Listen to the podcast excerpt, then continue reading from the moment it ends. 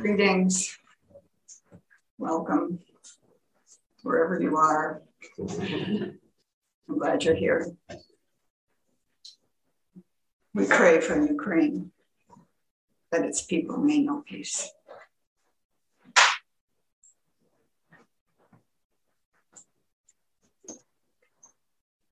The title of my talk is Dainen's Panorama Picture this Dainen is the late Dainen Katagiri Roshi, who was my teacher and the founder of this center and Hokyoji. The topic is right view, the first step on the Buddha's Eightfold Noble Path that relieves suffering. Right view is seeing each moment or thing as it is rather than through the filter of our conceptions. We all have our own way of seeing the world. It's our perspective on things and also the, our perception, the way we see things. It may be subconscious, but it influences everything we say or do or think. So the Buddha started there. So, probably this will sound strange, but the seed of this talk was planted late last summer when I was watching a live stream broadcast of La Vuelta a España. And that is one of the grand tours of bicycle racing. It's a three week event, like the Tour de France. It travels 2,000 miles through Spain, and it's gorgeous. So, one of the joys of watching is the awe inspiring video that is broadcast from helicopters that are covering the race. And they also take you to nearby points of interest and broadcast beautiful scenarios. Many people watch this just for the armchair travel, which I may be somewhat guilty of. although I've learned to appreciate the rest of it as well. Sometimes you'll see these glorious vistas, and down below you see the massed group of riders in the peloton. And they're, they're just moving along and shifting and changing shape, just like they're a living organism. And the helicopters are also constantly moving. So nothing is ever still or static. Everything is in constant motion. And when you watch it live, like I try to do, it's on in the morning, early morning usually, there's an added immediacy and vibrancy to the whole experience. Seeing so much life, beauty, and motion often gives me a feeling of expansion, happiness, and contentment. In a way, I have experienced an experience of forgetting myself while I'm watching. I thought about how many points of interest are high places. And I reflected on how it is that humans are attracted to places where we can get a broad point of view. We look out from mountains, cliffs, observation decks, scenic overlooks, castle turrets, lighthouses, and towers of all kinds gliders, drones, satellites, and space telescopes, and we gaze in awe. Perhaps we are attracted to high places because we innately enjoy seeing from a broader point of view. We yearn to see the world and know where we are so we can know who we are.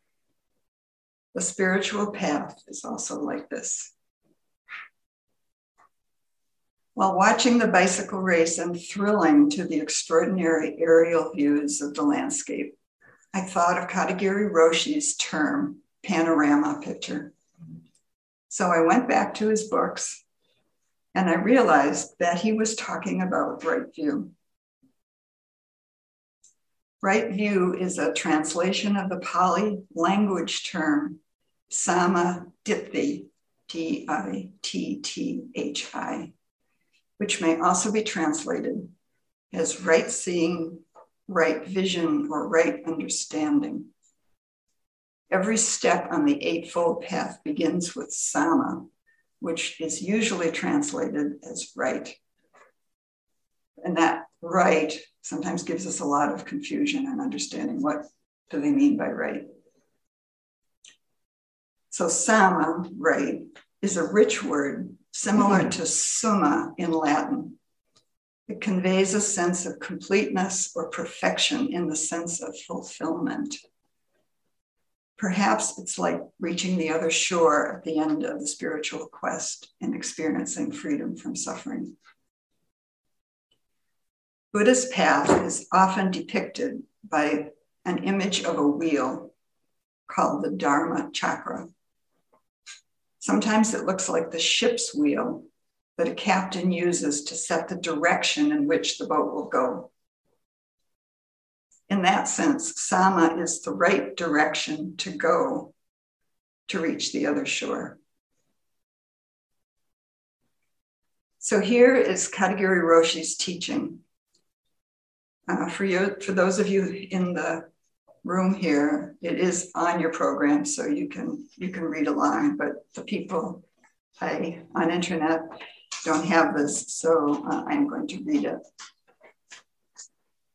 Uh, when you hear it, um, you might think that um, he's giving us a way to consider right view from three aspects everyday life, spiritual truth, and the harmony between them.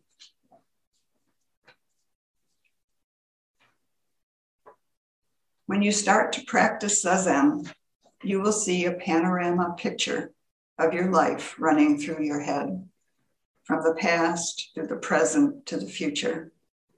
You may enjoy what you see or be disappointed when you see the unwholesome aspects of your life. If you watch that panorama with some expectation, you just get exhausted. But that panorama is right in the middle of the vastness of the universe. With the frontal lobe of human knowledge, you don't believe this because human knowledge cannot see the panorama picture of your life working with all sentient beings. Through spiritual practice, you can go beyond human knowledge to directly touch the life of nature, the life of the sun, and the life, the real life of human beings. When you see the panorama picture of your life, interconnected and interpenetrated with every being, beyond races and cultures, you see yourself arrayed in the whole world then immediately there is spiritual communion between the universe and you, Buddha and you, others and you. You get into nature's life, nature comes into your life, and there is communion. At that time, you discover your true self.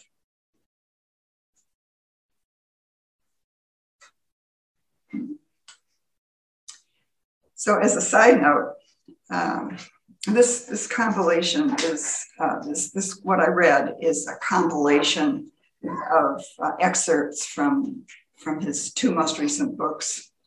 Uh, Each moment is the universe and the light that shines through infinity. So you, can't go to some book and see it exactly like this, but all the words came from his books.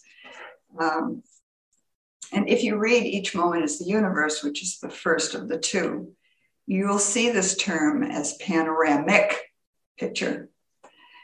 Uh, I think Katagiri always said panorama picture, but the publisher wouldn't allow a term that was in, that was grammatically incorrect. uh, but to me, panorama picture feels dynamic, and panoramic picture feels static.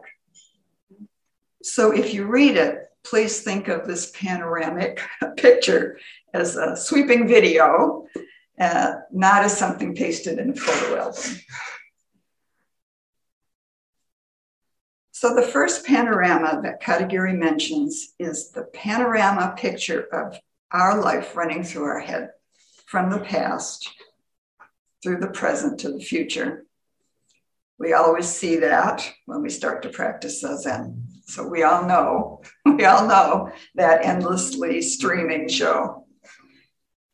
It emerges from some inner program that our ego uses to process and sort all the things that we see, think, and feel into some kind of narrative story that makes sense to us. Sometimes that story triggers suffering, anger, anxiety, and regret. But it's always very kindly letting us see the way our minds really work. And that gives us a chance to study and reflect on ourselves and refine our inner program. When we use Buddhist teachings to examine ourselves honestly, to refine our theory of life thoughtfully, and try to live it sincerely, that is seeing through the lens of Dharma in everyday life. So that is one way we can understand right view. To me, it's important to notice that Katagiri doesn't dismiss the narrative running through our head as unimportant. He puts it in a larger context that includes it. He says that panorama is right in the middle of the vastness of the universe. So that leads to another way of understanding right view. In the second paragraph, Katagiri says, through spiritual practice, you can go beyond human knowledge to directly touch the life of nature, the life of the sun, and the real life of human beings. This is kind of the mystical playground of Zen. The masters who brought Zen to America in the 20th century liked to talk about seeing in ways that included cosmic perspectives. For example, in each moment is the universe, Katagiri Roshi said. In Buddhist history, the word silence corresponds to right view.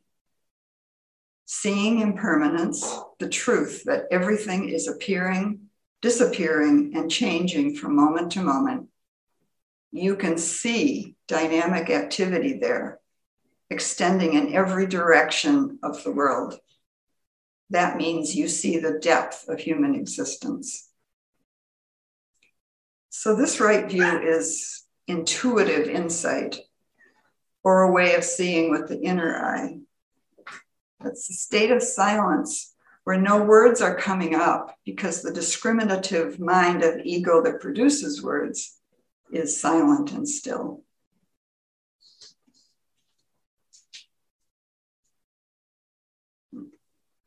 The physicist Fritjof Capra wrote the 1975 book, The Tao of Physics, an exploration of the parallels between modern physics and Eastern mysticism. It was widely known at the time, maybe still is, I don't know. Um, but it had a really big influence on me early in my spiritual path. I'll always remember the preface to the book where Capra wrote, and I've abridged it a little bit for time. I had a beautiful experience which set me on a road that has led to the writing of this book. I was sitting by the ocean one late summer afternoon, watching the wave, the waves rolling in and feeling the rhythm of my breathing. When I suddenly became aware of my whole environment as being engaged in a gigantic cosmic dance. Saw cascades of energy coming down from outer space, in which particles were created and destroyed in rhythmic pulses. I saw the atoms of the elements and those of my body participating in this cosmic dance of energy. I felt its rhythm and I heard its sound. And at that moment, I knew that this was the dance of Shiva, the lord of dancers worshipped by the Hindus. Katagiri Roshi was also interested in this book. He referred to what Capra saw as the continuous stream of life energy and he said that in Zen it is called continuous practice. Uh, recently, I saw something really similar to Capra's statement from Jan Chozen Bays Roshi. She wrote this in her reflection on case 58 of the, the recently published Hidden Lamp collection. And I'm going to read another from her. Zazen allows us to zoom in like a microscope past skin and hair, sinking into the commonality of bone and flesh, of carbon and hydrogen, all the way down to gluons and quarks dancing in empty space. A field of potential energy filled with forms flashing in and out of existence. Zazen also allows us to zoom out like a telescope, past city, nation, planet, and solar system, all the way out to pulsars and black holes dancing in empty space. A field of potential energy filled with form flashing in and out of existence. And she goes on We have been, are, and will be everything. Our practice helps us at last to let go of all differentiation and sit at ease in the humming maw of potential energy we call emptiness. To let go and smile as out of that emptiness arise mischievous goddesses and serious arhats and you and me.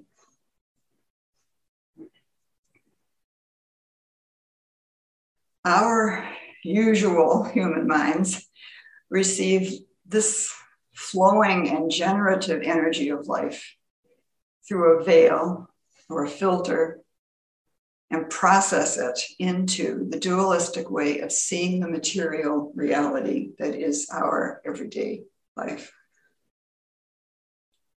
This discriminating function of creating our sense of being separate from the world is, in Buddhist understanding, our original ignorance.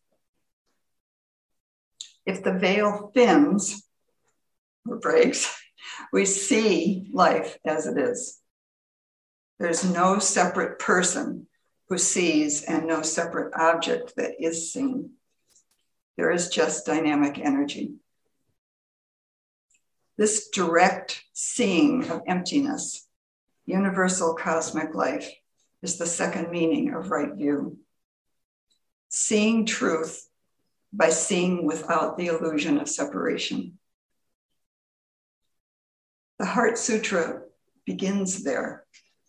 It says, Avalokiteshvara, when deeply practicing Prajnaparamita, clearly saw that all five aggregates are empty and thus relieved all suffering.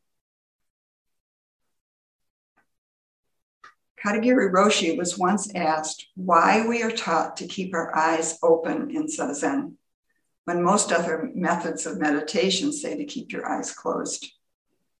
He said, so you can see what's going on there.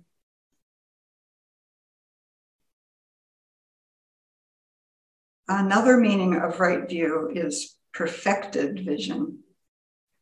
It's the capacity to see human attachment and suffering in such a profound way that the craving that causes suffering doesn't arise at all. Without the craving that causes suffering, there is freedom from suffering. And the promise of the third noble truth that there is freedom from suffering is fulfilled. As I understand it, in Buddha's first teaching, this is the original meaning of right view. We can think more about this by going back to right view as direct seeing without the veil of a separate self. From the point of view of oneness, all beings are already the contents of your life. Since nothing is separate from you, there's nothing outside of yourself that's available for you to desire. Thus, Since desire is not possible, there is no suffering. This is the joy of egolessness, not as loss, but as fullness and satisfaction. But it doesn't end there because seeing that all beings are the contents of your life is the basis for feeling universal love for all beings. Going back to the quote that we're studying here, Katagiri says, when you see the panorama picture of your life interconnected and interpenetrated with every being, there is spiritual communion between the universe and you, Buddha and you, others and you. You get into nature's life, nature comes into your life, and there is communion. So, first we talked about everyday human life, then about universal cosmic life. Now, both of them appear, but they're commingled in a relationship. Dogen calls that relationship Zenki, Z E N K I, the whole works. It's the third panorama picture, seeing the material world of individual beings and the cosmic world of emptiness existing simultaneously and interdependently. When we experience that as our own true self, we receive it as the meaning of life and we feel satisfied. Katagiri Roshi said, between the source of existence and the phenomenal world, there is no separation. Working together dynamically without creating a gap, that is called harmony. And then in Buddhist terms, this harmony is represented as right. When we see in that way, we become beautiful and warm people, appreciating and helping all beings. So, so those are three ways of understanding right view. You could say it as seeing by theory, seeing by experience, and seeing it by intimacy. So now I want to say something about the right views in a little different way. So um, I recently read an article about luck and how to get it. It was illustrated with a huge image of a four leaf clover, which represents the fourth. A, a clover, like a shamrock, St. Patrick's Day has three leaves. And if, it, if a clover has four, that's for luck. That's the way I understand it. When I was a little girl, my friends and I would sit on one of our family's lawns and very patiently poke through the leaves of clovers looking for a lucky clover. Um, I don't really know what why we understood it that way, but uh, I guess we thought maybe it would make our lives better somehow. Uh, we never found one. But in this article, psychologist Jacqueline Woolley, she says, people who feel lucky have a broader focus and they're more likely to encounter change opportunities. And then good things can happen. On the other hand, people who think of themselves as unlucky are really just sort of stuck in their narrow focus. So, Buddhism gives us many lenses, many ways of looking at everyday life, from very small to huge. Buddhism, Buddhism explains to us how the lenses work, and then Zen, Zen trains us to have a flexible focus. Like a photographer who frames and reframes a scene for the best effect, we can choose the frame of our response to circumstances. This is one of the rewards of spiritual practice. Knowing that we have the capacity to see what's going on through the lens of Dharma and then we may create good causes and conditions for ourselves and others by the way we respond. So we can be lucky.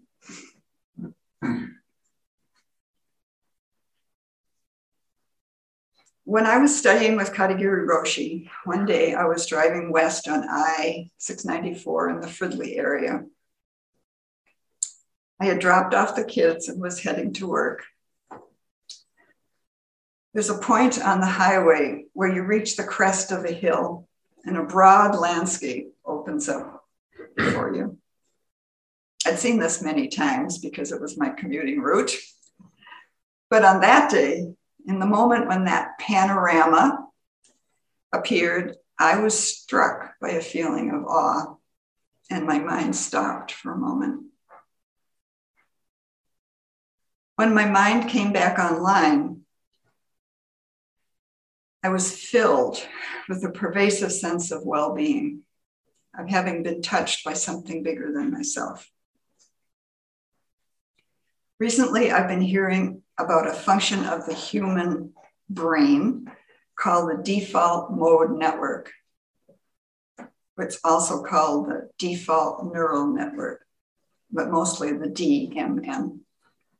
It was first described in 2002 by neuroscientist Marcus Raichle, R A I C H L E, maybe racial. Neurologists say this network is about self focus and mental time travel. It is most active when the brain is in a resting state, not focused on anything. It hijacks the mind to mull over worries and emotions. It means that when the mind has no focus, it tends to ruminate over what happened the day before and what will happen in the days to come. I've been hearing about it because research has found that meditation has the effect of quieting the default mode network. Since the DMN flares up when the brain has nothing better to do, the intentional activity of meditation interrupts that self centered flow and promotes well being. The connection between the DMN and the ego is very interesting. In his book, How to Change Your Mind, Michael Pollan refers to this area of the brain as the me network. He says, it appears that when activity in the DMN falls off precipitously, the ego temporarily vanishes. And the usual boundaries we experience between self and the world, subject and object, all melt away.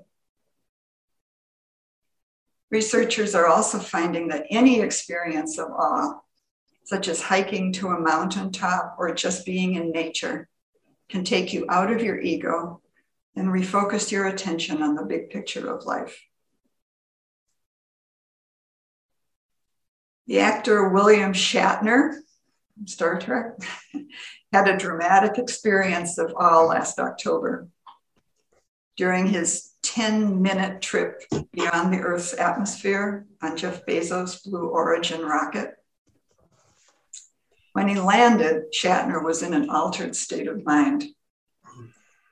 He said, What you have given me is the most profound experience I can imagine. This is what I never expected. It is so, so much larger than me in life. The moment you see the vulnerability of everything, the enormity and the quickness and the suddenness of life and death, everybody in the world, I hope I never recover from this. I hope I can maintain what I feel now. I don't want to lose it. So, insight, enlightenment, realization, there are many words pointing to a state of mind when the ego consciousness is quiet. I think our treasured moments of awe are a small taste of what it's like when we're seeing the universal truth.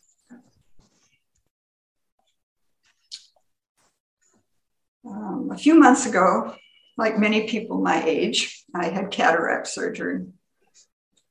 Cataracts are yellowish, so you are always seeing through a filter of yellow. When I saw the true colors of things after my surgery, I was shocked. My furniture and clothes, everything looked completely different. cataract surgery is done in two installments. So there's a time gap when you can see, you can blink back and forth. when I looked up at the ceiling through my, my old eye, the hmm. ceiling was yellow. And when I looked up at the ceiling through the new eye, the ceiling was white. um, but when I looked through both, you know, it was sort of a combination of the two, a blend and it was harmonious. Right? There was no problem there. So I think those three perceptions can be a metaphor for right view. Although I wasn't aware of it, my cataracts gave me a false view of the world, like the veil or the filter of the self centered discriminating mind that produces our original ignorance. We can study Buddhism as a sort of owner's manual for our life. If we use it to see ourselves clearly and deepen our understanding of how things work, we are practicing right view. When the first cataract was removed, one eye was suddenly seeing without a filter, and it was a shock. In spiritual life, the state of realizing the truth without the filter is also a shock. It usually happens only when we're well prepared and receptive to it. So, with our bodies and minds, we practice being willing to let go of ego and open ourselves to receiving.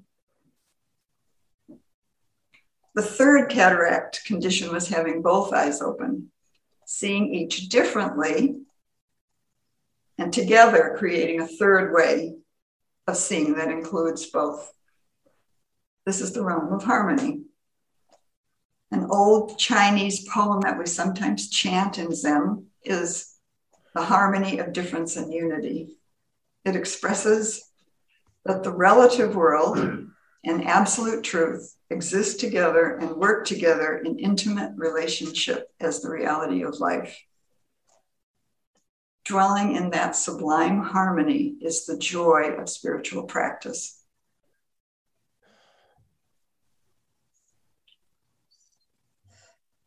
So I want to end with some final thoughts, but it takes more than one page. Mm-hmm. Um, My memory of Katagiri Roshi is that he taught Zen with a cool mind and a warm heart. And he always, always stressed the significance of practicing Zazen. Two of his simple practice reminders were relax your frontal lobe and open your heart. I don't think he ever put them together as one continuous phrase, but I do. and um, I think they really work well together. And you can use them anytime, not just on the cushion, but anytime. Relaxing your frontal lobe is cooling your mind by not paying attention to the content of that self referential panorama flowing through your mind. Instead, you can notice the sensation of tension in your head that creating a thought produces. Imagine that tension dissolving into just energy, the energy of life, and tune into it. Sometimes you can even feel, have a sensation of that contracting tension of a thought as it's starting to form. And you can interrupt it and release the tension before it fully emerges. Opening your heart is a way of gathering energy in the center of your chest, feeling its warmth, and then letting it spread out, radiating inwardly and outwardly. It's a practical way to actively participate in the dynamic universe that includes you. As Katagiri liked to say, let the flower of your life force bloom. I found that in the Lakota language, there is the phrase, I think pronounced, Chante Ishta. It's spelled C A N T E I S T A. It means the eye of the heart. The eye of the heart also appears in the Bible. And one of uh, the contemporary, our, our, contemporary Christian mystics, Cynthia Bourgeault, used it as the title of one of her books. And here's something on seeing from Richard Rohr, a colleague of Bourgeault's at the Center for Action and Contemplation. He's a Franciscan priest who teaches how to see the non dual perspective that's present in Christian teachings. He says, Love is the realm for perfect seeing. When we're in love, in agape, we are able to see correctly. When we're reading reality correctly, we will love. We will know how to love. We will be in love. From some place we do not completely understand comes this capacity to forgive, to embrace, to compassionately understand, to let go and hand over my small self to the big self that we call God or our higher power. Right seeing, right view is the Buddha's first step on the path because it forms the foundation for all the steps that follow, beginning with right intention. So we study and try to live based on understanding life like this. And that includes seeing how things go astray. Things go astray, and we have to think carefully and skillfully about how to respond. So, my conclusion I wish for all of us that we may see with a cool mind and a warm heart and be skillful and helpful in our responses to the world. Thank you very much.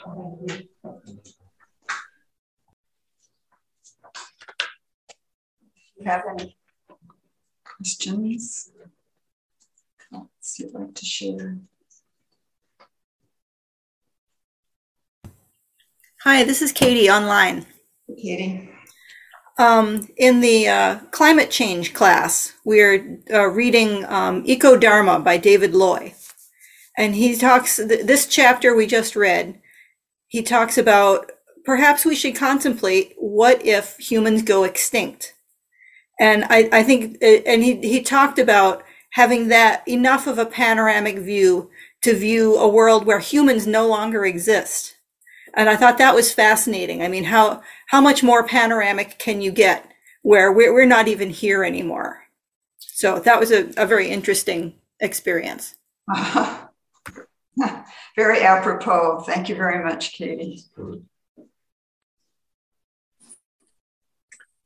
Andrea, I was really struck and moved by your talk today and thinking about um, uh, just a sense of uh, isolation and claustrophobia the last couple of years and how um, walking in nature um, has just uh, there's no words for it. It's just it just changes things.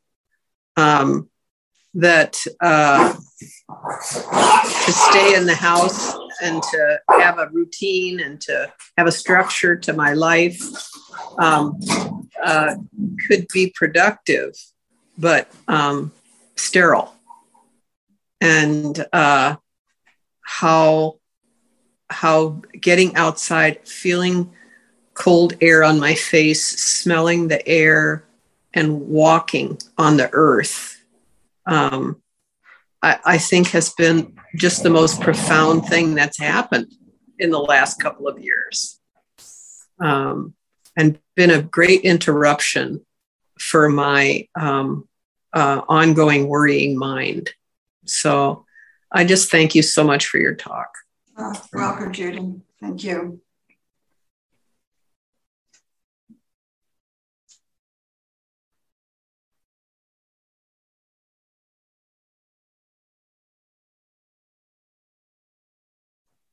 Good job. I have one question about um, you mentioned sublime harmony of uh, I think it was seeing panoramic view and not in the Chinese proverb? If you could explain that a little bit more. Um, do you know the the harmony of difference and unity, the the chant? Have you do you know what I?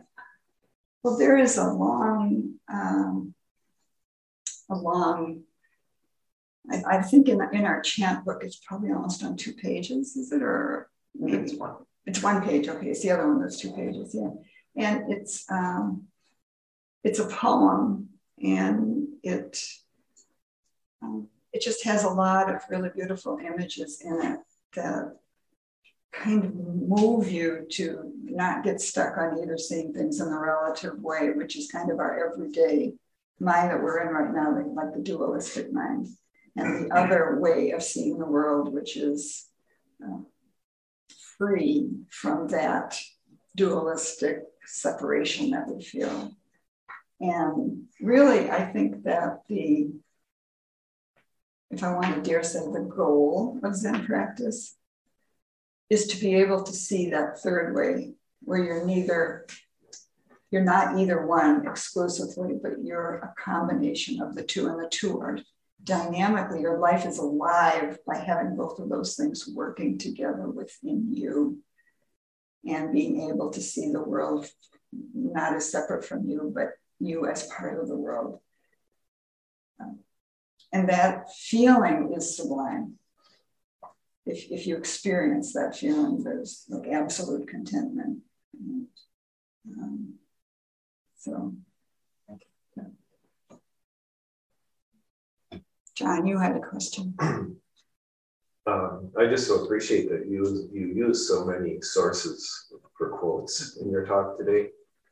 Katagiri and Richard Rohr, Cynthia Bushell, the scientist, um, to me, that kind of represents panorama that there are so many places out there that speak the truth. And I think the more that we're open to, to uh, hearing from different denominations, different people, even you know, scientific and uh, spiritualistic, uh, the more we open up, the more we can. Yeah, you know, it's that's really like seeing through the eyes of Dharma like if you really have the eyes kind of attuned to it, it's it's everywhere. Mm-hmm. It doesn't belong just to Zen or Buddhism or Christianity or anything. It's it's so fundamental to the way we exist, and, and that knowing that just enriches uh, our sense of who we are and why we're here and what to do about it. Yeah, thank you.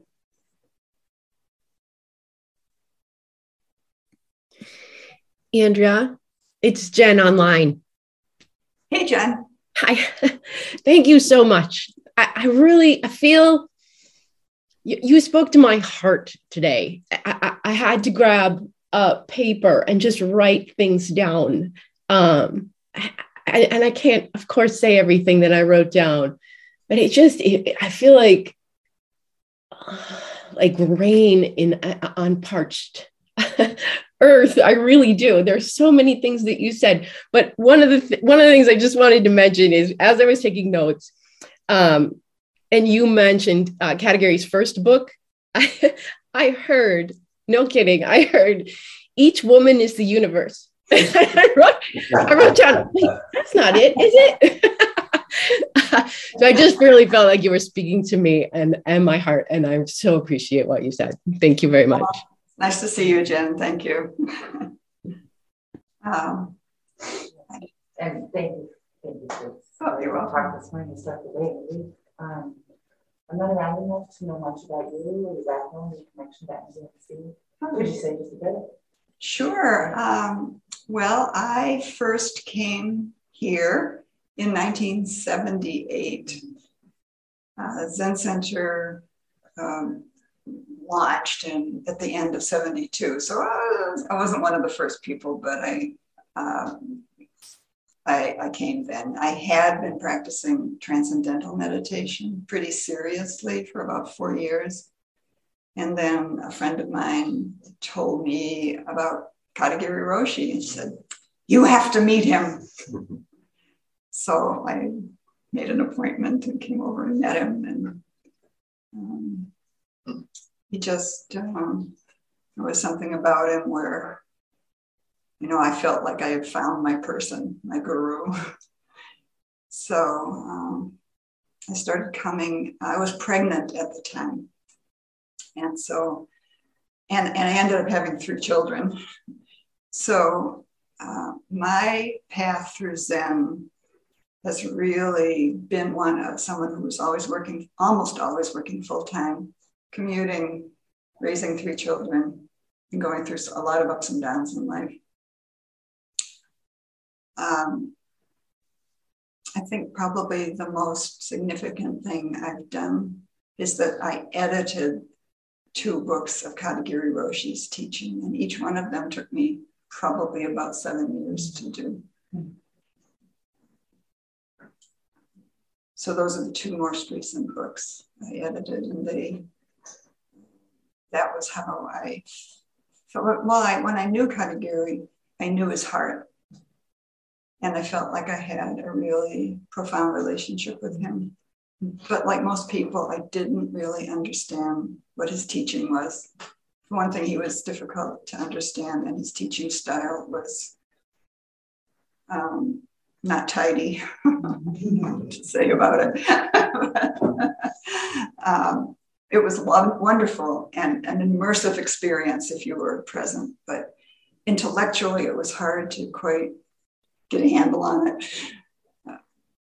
And so I, I edit, editing was kind of my own personal project, and it turned, I was able to turn it into books and help me kind of see what it was he saying, what was the actual content of what was the takeaway.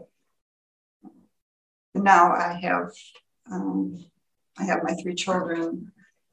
They're all married. I have five grandchildren. I also have two step children and six step grandchildren.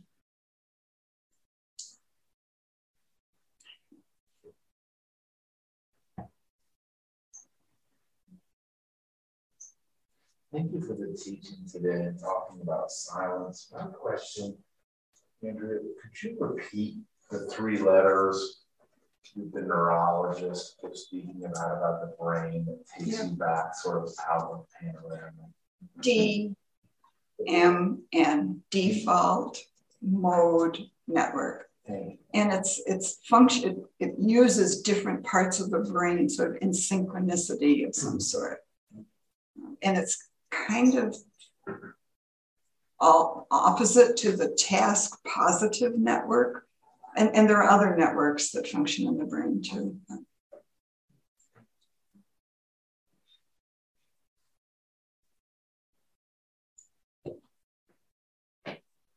I work in manufacturing and um, worked in an industrial park, but then um, a lot of times on my lunch break, I'll walk down to the end of the park and then I'll be out in the country, oh. um, which is nice. And what's kind of things I notice is sometimes like more of the panoramic views, like things will be kind of chaotic in the manufacturing plants, and then I'll go out into the country, and then like you'll just see like the cattails just sitting there and oh, waving yeah. back and forth. And I can kind of, oh. which is it's great, great to do that. It's kind of funny that um, oh. I've been. I, I can feel some dissonance between the two sometimes, like you know, like where my mind was just at oh, where I'm at now. Uh, I guess it's just a good reminder to see something larger. But um, I guess I'm kind of struggling to take that what I've seen on the walk and bring it back into the plants. If they're like too different from each other. Oh. But then I also had like the thought of Mahayana that but then samsara is nirvana. So yeah. So what do you do with that? Yeah, so yeah, kind of yeah. Well, I have two things I want to say to you. One is when I was a little girl, very little girl, I remember being out walking with my mother and I saw some cattails and they were like glistening in the sunlight. And it's my first memory is seeing those cattails and how just beautiful they were. It was like it was like my whole being awakened as a in, as a human being by seeing those cattails. And the other thing that came up for me was when you're talking about the factory. I started thinking of all the energy in that factory. And I was wondering if you took a step back and you just looked at that factory from, from a broad perspective, all the people and all the energy and all the movement and all the vitality and the life of the machines and the electricity and the hearts and all just moving together doing something. I don't know, maybe you could just step back and think of it that way. Um, I'll give it a try. Okay. Thank you.